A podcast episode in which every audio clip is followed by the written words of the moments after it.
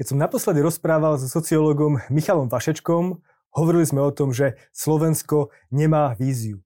Čo sa zmenilo po voľbách, mi povie teraz. Dobrý deň, pán Vašečka, vítam vás tu u nás. Dobrý deň, prajem. Čo sa zmenilo za toho pol roka, odkedy sme spolu hovorili naposledy? Tak v niečom sa Slovensko resetovalo. Ako máme obrovské množstvo dobrých a zlých správ a ja to zámerne začínam tými dobrými, lebo v posledných dňoch prichádzajú skôr tie horšie. E, v tom dobrom e, prišla vláda, ktorá je podľa mňa ešte stále veľmi nepripravená na vládnutie, ale paradoxne priniesla e, nejakú chuť niečo meniť. Je to vidieť na konkrétnych ministroch životného prostredia, pôdohospodárstva, kde vidieť, že procesy možno neovládajú. Mnohí ľudia, ktorí sú, vyštudovali ekonómiu napríklad, úplne sú zhrození z toho, ako niekto nevie porozumieť možno niektorým základným veciam ale zároveň vidieť chuť riešiť veci, ktoré sa neriešili dlhé desaťročia. To je sympatické. Tu naozaj treba priznať, že je tam snaha ten systém zmeniť a urobiť ho priateľnejší pre občanov. Čo je menej príjemné je to, že prišli ľudia, ktorí sú málo skúsení a iba teraz sa hľadajú. To, keď, to porovnáme, keď to porovnáme s tým hospodárskym, ekonomickým svetom, to je ako keby niekto e, prišiel na pozíciu šéfa vo veľkej firme tým, že on vlastne ani nebol na tej e, úrovni stredného manažmentu. A toto je mimochodom to bez toho, aby som chcel niekomu kriudiť, to je to, čo ja som si všimol už na jar, a teda trochu sa to posúva, ale iba u niektorých ministrov. To sú častokrát ľudia, ktorí e, patria z hľadiska manažerskej literatúry do toho líniového manažmentu. Ľudia, ktorí sú obrazne povedané majstrami v prevádzke. Manažujú konkrétnych ľudí a to vedia robiť väčšinou dobre ale oni vlastne nikdy nesedeli v strednom manažmente, no a o tom top manažmente nevedia vôbec nič. A zrazu týchto ľudí z líniového manažmentu e, ste urobili vlastne top manažermi. Oni sa v tom začínali, začínajú topiť. E, mnohí, a ja, mám, ja som optimista v tom, že ak tam vydržia nejaký čas, tak o rok a pol, o dva, to budú celkom slušní top manažery. Ale pozor, e, to bude všetko mať svoje náklady a do takýchto pozícií nemôžu prísť ľudia, ktorí vlastne preskočili niekoľko štádií. No ale o tom asi politika je v mnohých krajinách, nielen na Slovensku. Jednoducho politické strany sú o tom, že dokážu propagovať myšlienky, ktoré možno sú, alebo často sa ukážu ako nerealizovateľné. Ale ten väčší problém, ktorý momentálne vnímam, je to, že Slovensko je asi v najťažšej situácii v svojej histórii. Skutočne valí sa teraz druhá vlna koronakrízy a štát podľa mňa v mnohých veciach zlyháva. Ako to vidíte vy? Uh, vidím to pochopiteľne veľmi podobne.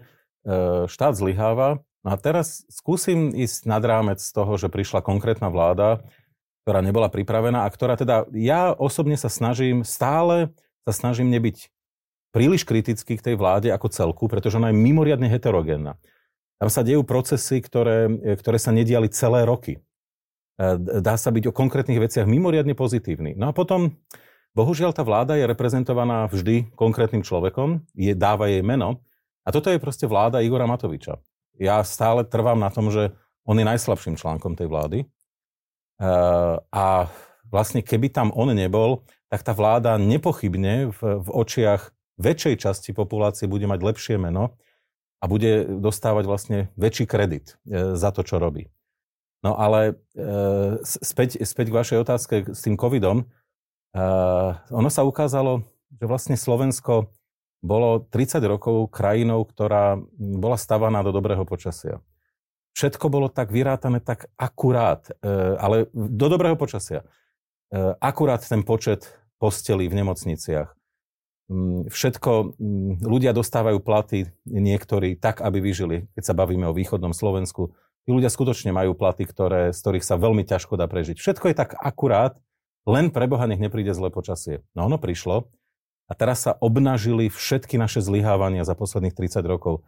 Všetko to mávnutie rukou, že to je jedno, to nejako bude. Veď teraz po roku 2004 máme, máme prosperitu. E, to, to sa nejako poddá. No a teraz sa ukázalo, že sa to nepoddá.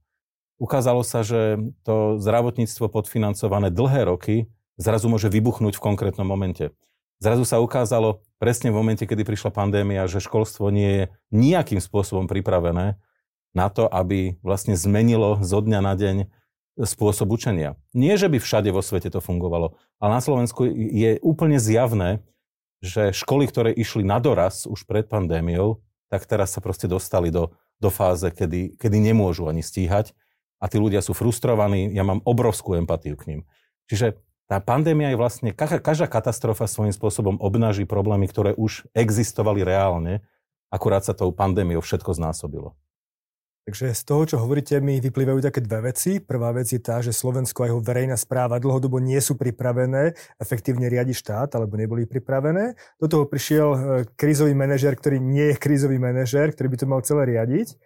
A tým pádom si Igor Matovič môže podľa mňa odniesť tie problémy za tých posledných 30 rokov neriešenia tým, že sa možno naakumulujú teraz a vybuchnú nejakým spôsobom. Je to tak alebo nie? No svojím spôsobom, hej, aj teraz zámerne sa budem snažiť e, byť pozitívny.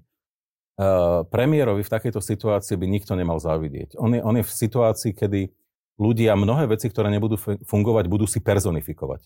No a pochopiteľne, že si ich personifikujú v podobe premiéra. A nech by to bol ktokoľvek, veľké množstvo ľudí, ktorí sa dostávajú do existenčných problémov, ktorým padajú e, ich biznisy, e, ktorým sa rúca ich e, osobný život.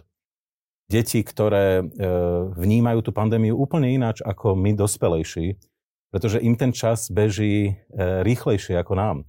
Pre nich rok života medzi, ja neviem, 14. a 15. rokom v čase dospievania, to je niečo úplne iné ako nám medzi 46.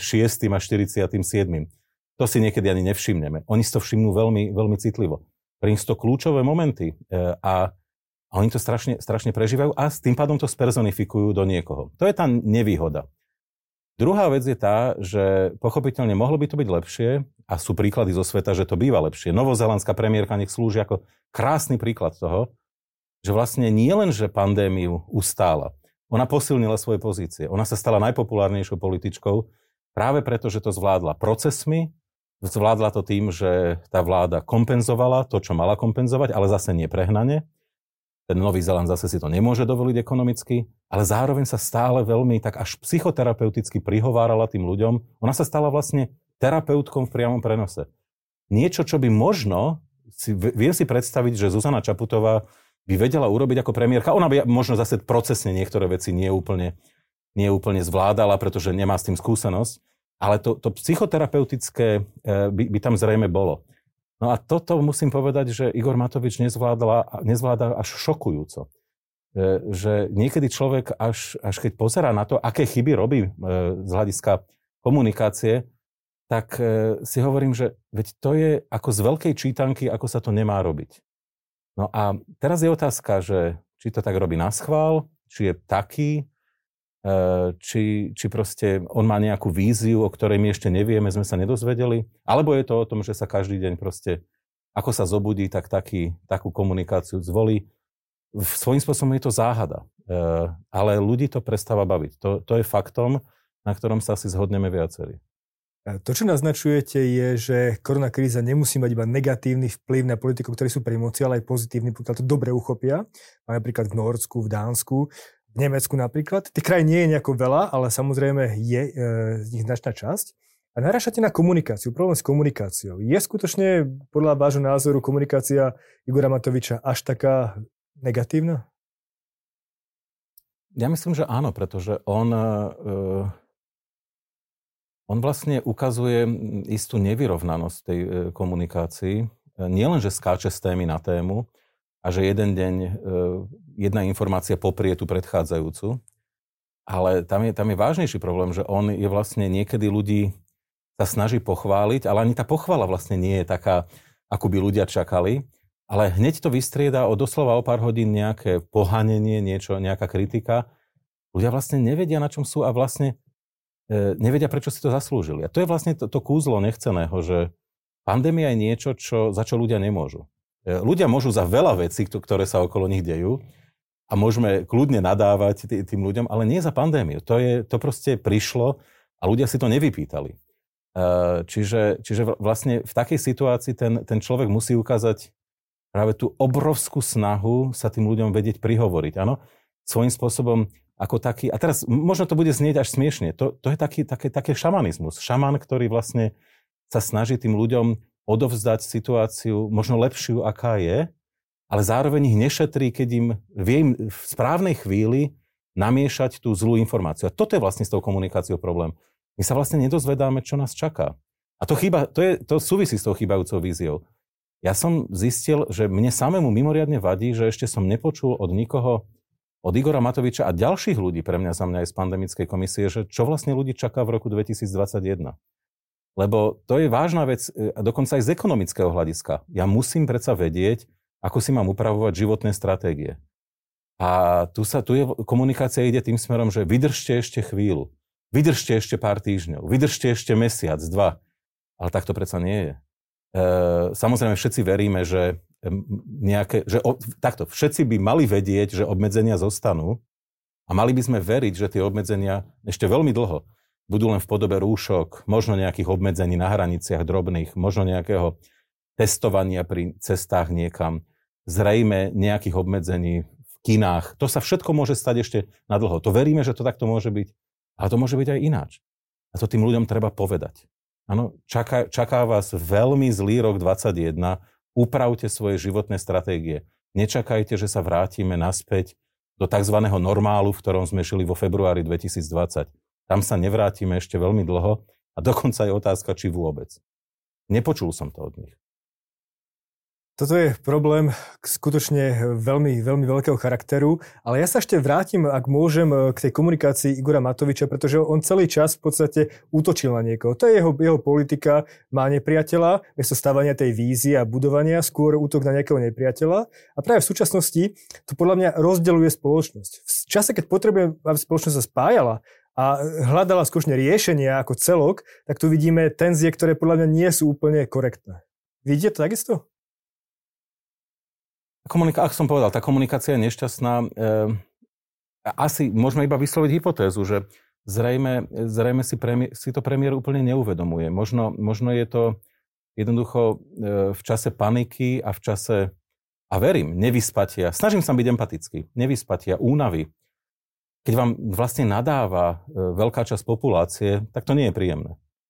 E, on, on tým určite nejakým spôsobom trpí a, a potom, potom teda niekde si vyleje tú zlosť. No ale o tom, tak sa vlastne rozlišujú štátnici a, a politici. Že štátnik to väčšinou vie zvládnuť. Tých príkladov je veľa zo sveta. A to rozhodne nie sú ľudia, ktorí to zvládli, pretože sú psychopati alebo sociopati, že by im to bolo jedno. Častokrát sú to veľmi citliví ľudia, ktorí, ktorí jednoducho ten tlak vedia ustať. E, musím povedať, že u premiéra to nevidím, že by vedel ten tlak ustať. E, snažím sa byť empatický a, a vlastne keby komunikoval trošku ináč, tak mnohí, mnohí asi by boli ďaleko priaznivejšie naklonení. E, vedeli by mu, to, by mu to odpustiť. Ale vlastne v momente, keď vám niekto nadáva, tak nejak sa, niečo sa vo vás zlomí. A toto si myslím, že sa momentálne deje u mnohých ľudí na Slovensku, že sa to v nich zlomilo. Že vieme mať em, sympa- nejaké sympatie s človekom, ktorý to má všetko na pleciach, ale nie za, za týchto okolností. To, čo mne osobne viac chýba, ešte možno ako komunikácia, je nejaký ten cieľ, mhm. ktorý chcem dosiahnuť. A to sa netýka len premiéra, ale ministra zdravotníctva, pandemickej komisie, ktorá určila síce nejaký plán, ale ten je bez zuby, bez konkrétnych cieľov, konkrétnych riešení. Uh, a preto ten systém vyzerá podľa mňa tak, ako, ako vyzerá. Uh, myslíte si, že je takéto riadenie štátu udržateľné v súčasnej situácii? Uh, dlhodobo nie je udržateľné. Ale viete, čo znamená udržateľné? Môže tá vláda teoreticky vydržať celé 4 roky? Ja si myslím, že skôr nie, ale hypoteticky môže. Je faktom, že po 4 rokoch tá populácia bude natoľko natoľko nahnevaná, sklamaná, možno aj agresívna, že to môže priniesť proste fa- fatálne zmeny na politickej scéne, ktoré, ktoré môžu priniesť nie e, ľudí, s ktorými možno sme mali v minulosti zlé skúsenosti, ale ľudí možno nebezpečných. E, a v tom je vlastne ukryté, ukryté to obrovské, obrovské nebezpečenstvo, ktoré, ktoré v sebe tento typ e, nielen komunikácie, ale chýbajúcej vízie skrýva. Ale keď sa dostaneme k tej vízii, prečo sa vlastne divíme? Ja niekedy nad tým rozmýšľam, veď Igor Matovič bol zvolený a vyhral voľby v podstate s jednou dimenziou. E, ideme očistiť Slovensko od korupcie. Toto ľudia, na toto ľudia počúvali, preto ho tam zvolili. E, taká to bola objednávka. Nebola objednávka na príjemnú komunikáciu, nebola objednávka na riešenie pandémie, lebo sme nevedeli, že príde. To bola vlastne jednodimenzionálna objednávka. To nebola e, taká objednávka, ako mali e, vo vzťahu k Ficovi v roku 2006 mnohí ľudia. Tá bola, tá bola ďaleko širšia. E, vo vzťahu k Zurindovi v 98. alebo v 2002. To bola dimenzia na komplexné urobenie reforiem, zmenu charakteru štátu. Niečo. Ono, to, toho bolo viacej. Tuto bola jednodimenzionálna línia. Takto to ďalej nejde. Krajinu ovládli oligarchovia a musíme to zmeniť. Áno? No a tejto časti, t- e, musím povedať, aj keď pomaly, a samozrejme COVID-19 to spomaluje, Igor Matovič, respektíve možno skôr ľudia okolo neho, ako pani Kolíková, v princípe naplňajú tie slúby. E, či sa im to podarí komplexne, mám isté pochybnosti, ale musím férovo uznať, že, že naplňajú tu ten slúb. Len ako keby chýbala tá objednávka na niečo iné a keďže oni tú objednávku nemali, no tak ju ani nenaplňajú. Čiže nehovorme, vlastne ako keby oni nám celou svojim telom, svojej osobnosti hovoria, no však iné ste si neobjednali, tak my ani na iné neodpovedáme. Áno, to by bolo za normálnych okolností celkom e, akceptovateľné, avšak máme tu skutočne veľkú krízu súvisiacu s covidom a chce to krízového manažera. Ja sa rovno spýtam takú veľmi ťažkú otázku, ktorej už dlhšie rozmýšľam, a to je to, E, nemyslíte si, že možno v takejto situácii by mohla prísť e, na k povedzme, úradnícka vláda? V Taliansku je to niečo, čo sa, čo, čo, čomu sa veľmi dobre darí, má tam obrovskú podporu súčasný premiér a to a je stabilná po, po dlhých rokoch tej nestability v Taliansku. Myslíte si, že takéto niečo by bolo prospešné aj pre Slovensko? Zaujímavá otázka. E, myslím si, že momentálne nie. Ale po zvládnutí e, COVID-19 e, úplne kľudne sa o tom môžeme začať rozprávať, pretože ja sa, ja sa bojím mnohých vecí, ktoré sa môžu stať v 2021 a nechcem svojimi možno apokalyptickými víziami nikoho obťažovať. Potom to môže prísť. Ja som, ja som bol veľkým priaznivcom tej úradníckej vláde, vlády v roku 2016.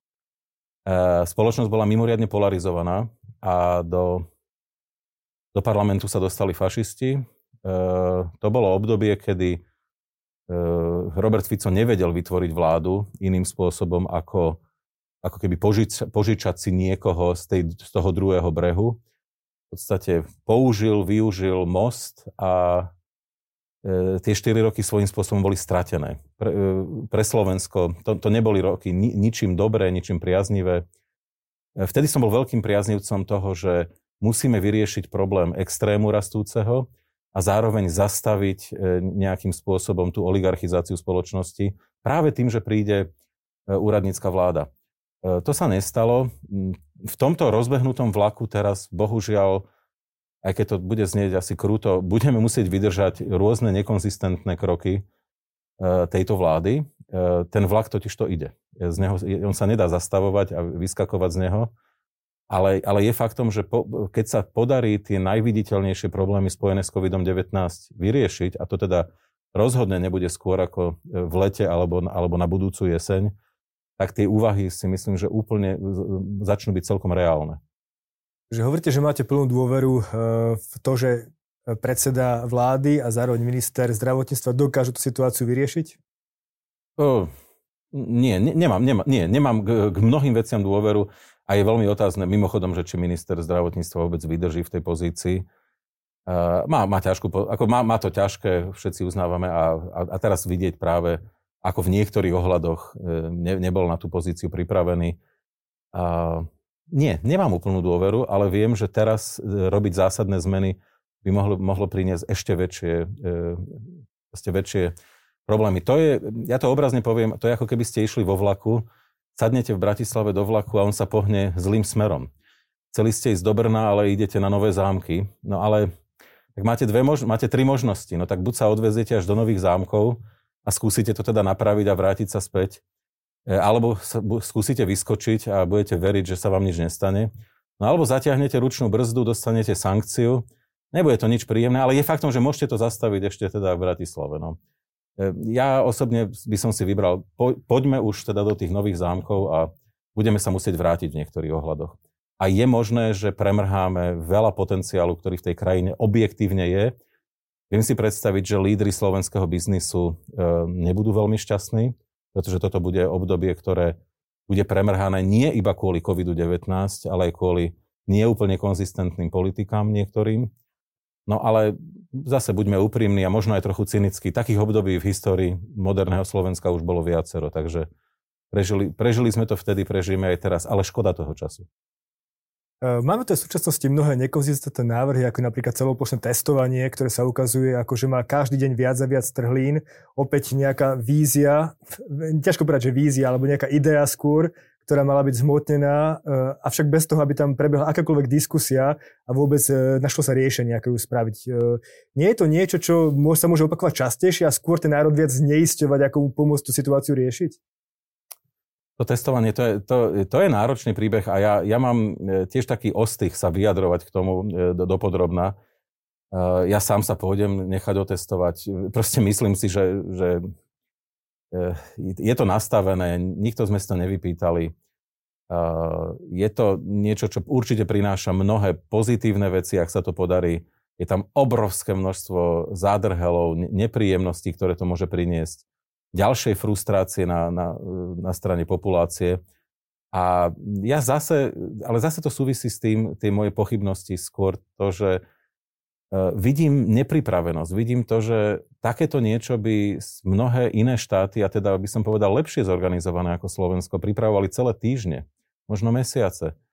My máme ambíciu po piatich dňoch, od, odkedy to premiér povie televízii, tak eh, sa, ma to, sa to má začať vlastne v tej pilotnej podobe niekde na Orave, kde v týchto hodinách doslova nejakí vojaci konzultujú to so starostami eh, rôznych obcí, je mi veľmi ľúto tých starostov, je mi ľúto tých ľudí. Tamto paradoxne ináč môže prebehnúť celkom dobre, mimochodom. Problém bude v Bratislave, v Košiciach, vo veľkých mestách. Tuto, vôb, tuto môže byť eh, ďaleko náročnejšie. Ale prečo mám pochybnosti, to je jednoduché. Eh, takéto niečo sa dá robiť dobre v troch typoch krajín, podľa môjho názoru. Prvá, prvý je ten, prvá krajina, prvý typ krajiny totalitná alebo autoritárska. No ľudia proste sú požiadaní o to, aby sa otestovali, netrúfnú si ani, ani veľmi protestovať, lebo to má zásadné sankcie. Druhý typ, tam, kde je veľká, to nie je prípad Slovenska, že? E, tam, kde je vysoká dôvera k inštitúciám, kde je skúsenosť, že tie inštitúcie fungujú dobre, no to tiež nie je celkom prípad Slovenska, že? E, no a potom tretie, Relatívne dobre sa to robí tam, kde tá populácia nie je zasiahnutá obrovským množstvom nezmyslov zo sociálnych sietí, kde nie je nasiaknutá takouto konšpiračnou mentalitou. A to tiež nie je náš prípad. Takže potom jediné, čo by nás vlastne mohlo oprávňovať byť optimistický, je to, že veci sú dobre pripravené po procesnej, inštitucionálnej stránke. No, ja mám veľkú dôveru, podobne ako mnohí iní na Slovensku, v slovenskú armádu, ale že by to aj oni stihli v priebehu niekoľkých dní pripraviť úplne skvele, veľmi im držím palce, naozaj veľmi, ale, ale mám svoje pochybnosti. Čiže e, stále si hovorím, že kde, kde vlastne berieme tú, obrovskú, a to nie je, že moja malo, malovernosť teraz sa nejako pre, preukazuje, ale kde berieme to, to sebavedomie, že my to zvládneme to, čo doteraz nikto iný nespustil a mnohí o tom diskutovali. Zatiaľ je skúsenosť teda z toho Wuhanu, kde čínsky komunisti zavreli jedno konkrétne mesto s mimoriadnou nemilosrdnosťou a proste celého pretestovali. Ale ako vidíme, v situácii to pomohlo oveľa lepšie ako kdekoľvek inde na svete. A Slovensku, ako aj Česku, e, prípadne možno aj iným krajinám hrozí možno lombardský scenár, ktorý je skôr katastrofický.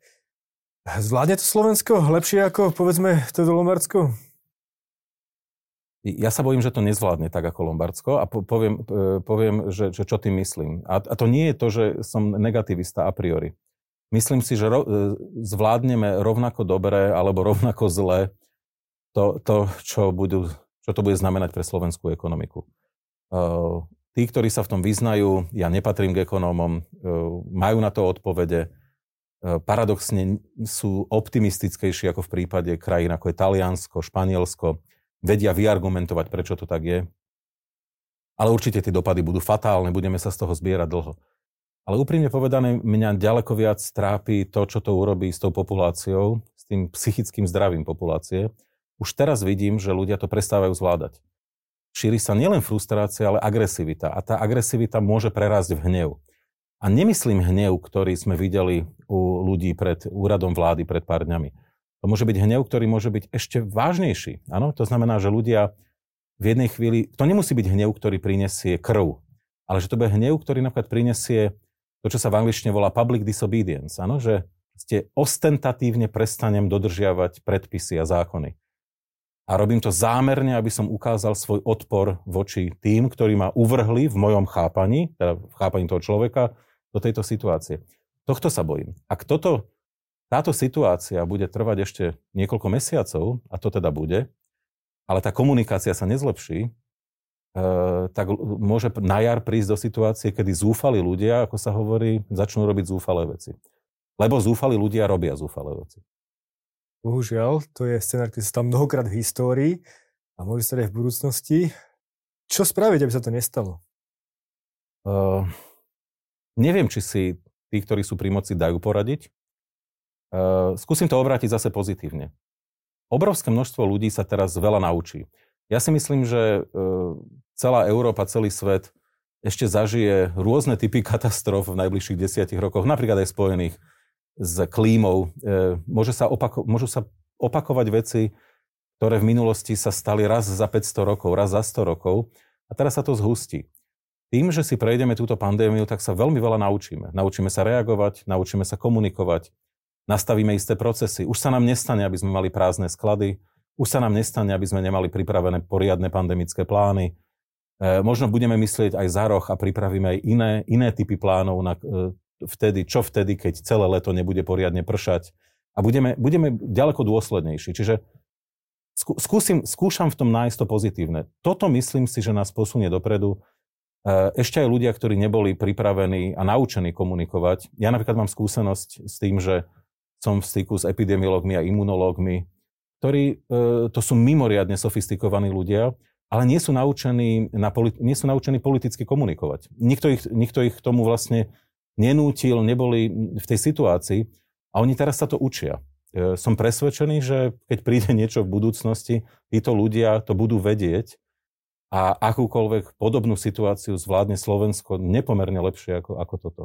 Čiže vy, ako ja svojím spôsobom vidím svetlo na konci tunela, že to zlé sa dá obrátiť aj na, na... Len to musíme nejakým spôsobom prežiť. Teraz, či sa dá premiérovi vysvetliť, aby nevypisoval e, do toho mobilu, ktorý podľa môjho názoru by mu mali zobrať? Uh, neviem, na to, na to odpoveď nemám, ale, ale skutočne, pokiaľ sa ľudia budú dozvedať, starostovia z malých obcí okrese Bardejov, rôzne zásadné veci z statusov na Facebooku, tak to je mimoriadne neštandardné. To, a ak niekto do, teraz dodá, že takto isto komunikuje konec koncov aj Trump v Amerike, tak ja dodávam, no však ale presne takto aj vyzerá vo svojich dôsledkoch. Moja obava je, čím viac času trávim na Facebooku, tým menej času trávim riadením štátu.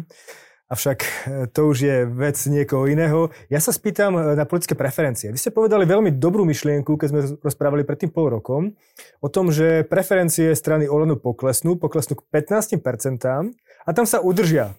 A už sme pri tých 15% veľmi rýchlo. Je to niečo, čo ste očakávali, alebo kde vidíte ďalšiu trajektóriu ich preferencií? Nie, to priznám, ako priznám sa, čakal som to, ale to nie je nejaké kúzlenie zo sklenenej e, gule. Proste človek sa pozrie na dáta, aké je jadro e, tých presvedčen, naprosto presvedčených voličov Olano, aké, aké je, aká je skupina tých, ktorí teoreticky by aj zaváhali, ale ešte stále im Olano vyhovuje a akí sú tí, ktorí tam pribudli doslova v týždeň alebo dokonca ten deň volieb. E, no a to sa dalo vlastne týmto pádom odrátať, že ak tí, ktorí tam pribudli posledné dni pred voľbami, že ak e, v rozčarovaní z niektorých krokov e, sa stanú nevoličmi, nerozhodnutými alebo pre, prevexlujú na druhú stranu, čo dneska veľmi viditeľne je odchod smerom k SAS, tam ten odliv sa dá doslova sledovať, no, tak sa to zastaví niekde na 15. Čiže tam sa to môže udržať, alebo prípadne, eh, ak Igor Matovič bude komunikovať tak, ako komunikuje, tak je šanca, že sa to nakusne až k tomu bezprostrednému jadru Olano. A to je niekde medzi 6 až 8 percentami. To viac nie je. Ano, čiže nemyslím, že, to tam, že sa to tam dostane nejak veľmi rýchlo. Eh, tá 15 môže teraz kľudne vydržať nejaký čas. Takže na svojej predpovedi nemeníte nič. Ale ak môžeme trošku byť politologická téma, predsa len ľudí to zaujíma veľmi výrazne. Myslíte si, že hrozia predčasné voľby, rozpad koalície? Čo by sa muselo stať, aby také niečo, aby tam vznikol nejaký taký silný tlak z dola, ktorý by to dokázali napriek tomu, že chcú vládnuť, chcú, čakajú nás veľké reformy, eurofondy a tak ďalej. Čo by to mohlo znamená teraz spôsobiť taký rozpad? Pre, premýšľam, že čo všetko by to mohlo byť. E, nedohodnutie sa na e, úplne zásadných veciach, ktoré sa ľuďom nedajú vysvetliť to znamená e, to, že e, tá vládna koalícia opakovane zlyhá v kľúčových veciach voľba generálneho prokurátora. E, neschválenie niektorých úplne kľúčových reforiem, ktoré, ktoré slubovali. Nie, to, to si viem predstaviť, že na, tom, že to sa z dlhodobého hľadiska ako nedá ošvindlovať, že to vás doženie. Ale toto nie je to úplne najdôležitejšie. To, čo to môže rozbiť, je je skôr eh, obrovské pnutie vo vnútri tej koalície, kde tie vzťahy sa dostanú eh, do, fáze, kedy už je to neudržateľné. Ano, keď tí ľudia, lebo momentálne vidíme, Richard Sulík sa v podstate drží, veľmi veľa sa naučil za posledné roky. Aj na invektívy, ktoré už sú mimoriadne osobného charakteru. Viete, no keď vám niekto, keby som vám ja teraz povedal, že ste zodpovední za smrť tisícov ľudí, tak by ste to zobrali veľmi osobne. To sa, to sa každému z nás znáša ťažko. Richard Sulik to uniesol, ale pochopiteľne tie, tie kvapky padajú do pohára. A oni môžu, môžu ich padnúť tisíc a všetci to poznáme z osobného života, že padne tisíc prvá a proste človek exploduje. A povie si tak a dosť. No a kde, kto má akú mieru výdrže, to, to uvidíme. Čiže nie, v, v, teraz predpovedať, nejaké rozpady. E, ja by, ja by som bol ďaleko, ďaleko kľudnejší v tomto. A znovu zopakujem, sme vo vlaku všetci a vlak ide. Hej, e, keď mám byť trochu cynický, a kto by sa teraz chcel dostať k moci? Kto by chcel usporiadať voľby v marci, aby sa niekde v apríli dostal k moci v čase, kedy dopad ekonomických opatrení bude úplne fatálny, slovenská ekonomika bude na kolenách, e, nezamestnaných bude pribúdať a vtedy sa má niekto hrabať k moci? Mm-mm. Práve, že tra- tá skutočná tragédia z pozície občana je to, že oni všetci teraz v opozícii nechajú Igora Matoviča v tom vlastne, nech sa v tom teda, nech sa v tom nájde a nech sa z toho snaží dostať sám. A v, v tom je vlastne tá hrôza prísne z pohľadu občana. Tam smerovala aj moja posledná otázka, to je, ako zmení koronakríza, táto druhá vlna koronakrízy Slovensko. Ja sa bojím, že, že ono, ono vlastne Slovensko sa už zmenilo. Uh, to, to je taká, korona vlastne dala takú facku nám všetkým a to je úplne jedno, aké vzdelanie máme. My sme totiž to niekde podvedomí, nemusí to byť vedomé, ale v podvedomí sme vlastne verili, že situácia sa bude stále zlepšovať. Uh, ono to tak je v moderných ekonomikách asi na viacerých vo viacerých štátoch, ale my to máme ešte, by som povedal, podporené tým, že to je vlastne naša, naša skúsenosť po roku 89. E, začínali sme vlastne z ničoho, tá ekonomika, to bolo, e, to bolo vlastne niečo ťažko uchopiteľné z hľadiska moderného chápania ekonomiky. E, ako, ako kedysi povedal e, jeden, jeden múdry intelektuál polský, že bolo veľmi jednoduché kedysi urobiť rybaciu polievku z akvária, ale teraz otázka je, ako z, tej, rybacej polievky naspäť urobiť akvárium. A tam sme vlastne začínali. Uh, a c- moja generácia, ja som človek, ktorý mal 18 rokov v 1989 počas revolúcie, a my sme vlastne zažili naprosto bezprecedentný sociálny vzostup. Mnohí ľudia vlastne zažívali, aj tí, ktorí sa cítia, že veľa, veľa im ubudlo, že, že boli tí losers of transformation, tak ešte aj oni si možno v niečom polepšili v kvalite niektorých, minimálne v kvalite niektorých produk- produktov, ktoré môžu užívať a ktoré za komunizmu o tom nemohli ani snívať. Ale stále sme mali predstavu, že sa to bude zlepšovať.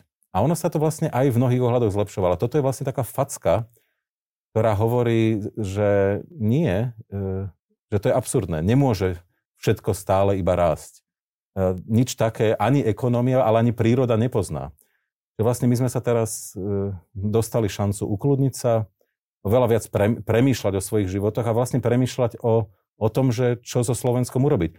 Ja musím povedať, že opäť v dobrom hovorím, využíme to na to, že budeme premýšľať, čo s tou krajinou vlastne chceme urobiť. No teraz paradoxne na to budeme mať trochu viacej času, budeme viac sami. Každý z nás bude viac sám ako v minulosti. Máme, máme priestor na to, aby sme si veci ujasnili. To, čo možno tomu pomôže, ak bude vôľa, bude nejaká verejná diskusia, bude možno snaha komunikovať a veríme, že sa to aj v tých ťažkých časoch nejako zlepší. Toľko Michal Vašečka, ďakujem veľmi pekne, že ste prišli. Ďakujem pekne. Dovidenia. Dovidenia.